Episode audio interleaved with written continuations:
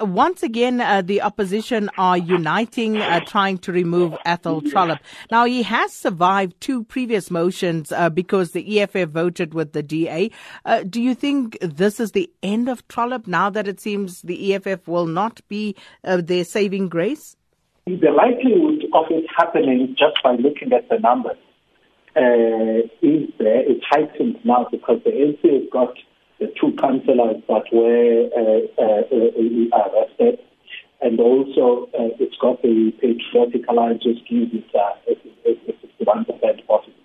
But what's discomforting for me is that while from a numbers in council uh, that likelihood is there, the readiness of the ANC to to to, to lead a, a competent administration that will be stable uh, is worrisome because but at a party level, uh, there's a relative instability. And also, you, you get the impression that what these parties want to do is the smaller parties leading this by themselves. Now, any coalition that doesn't have the leadership of either the DA or the ANC uh, is, is, is bound to be disastrous as far as I'm concerned, bound to be chaotic. Even more so when the ANC itself is in tatters, at least locally.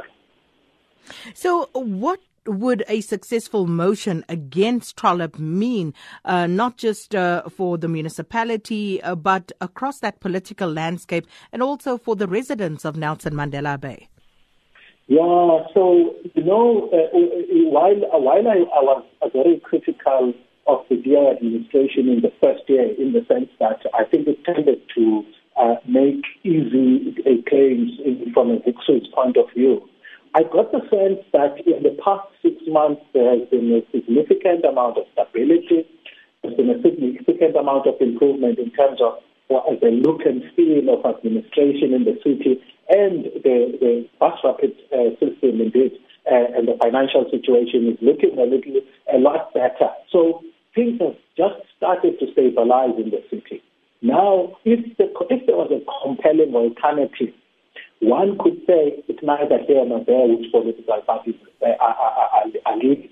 But the, the timing of this transition, I think, is, is, is, is, is worrisome for me because uh, there isn't a compelling, uh, or the impression that one gets from the, the opposition parties and the ANC is not one where you can say it's, it's inspiring confidence.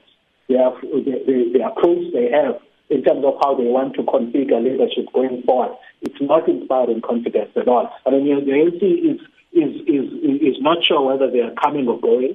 And locally, I don't know, for example, which politicians they will put forward to say uh, they, they, they, they lead. And uh, the, the small parties, I think, are being misled towards to lead a coalition where they just have one seat uh, they have seen it was difficult for the DA with the, with the most seats in, in, in, in, in, in the council. It will be much more for a, a, a coalition that's led by one seat political parties. And uh, just a final question, uh, Mr. Mtimka. How easy or difficult do you think um, it's going to be to elect a new mayor, uh, given that the power dynamics have changed in the metro, and um, for the opposition to get what they want? You know, how easy or difficult is that going to be? As things stand now, it looks like it's easy. But in the last, in the second last motion, uh, that was the case until the DA was able to strike a deal with uh, with uh, the, uh, the AIC seemed to be coming and the uh, Patriotic Alliance. So uh, two weeks are very long in politics. We don't know what what what what, what moves the DA is going to make, uh, but uh, it, it, for, as things look now, it looks like it might be a no-brainer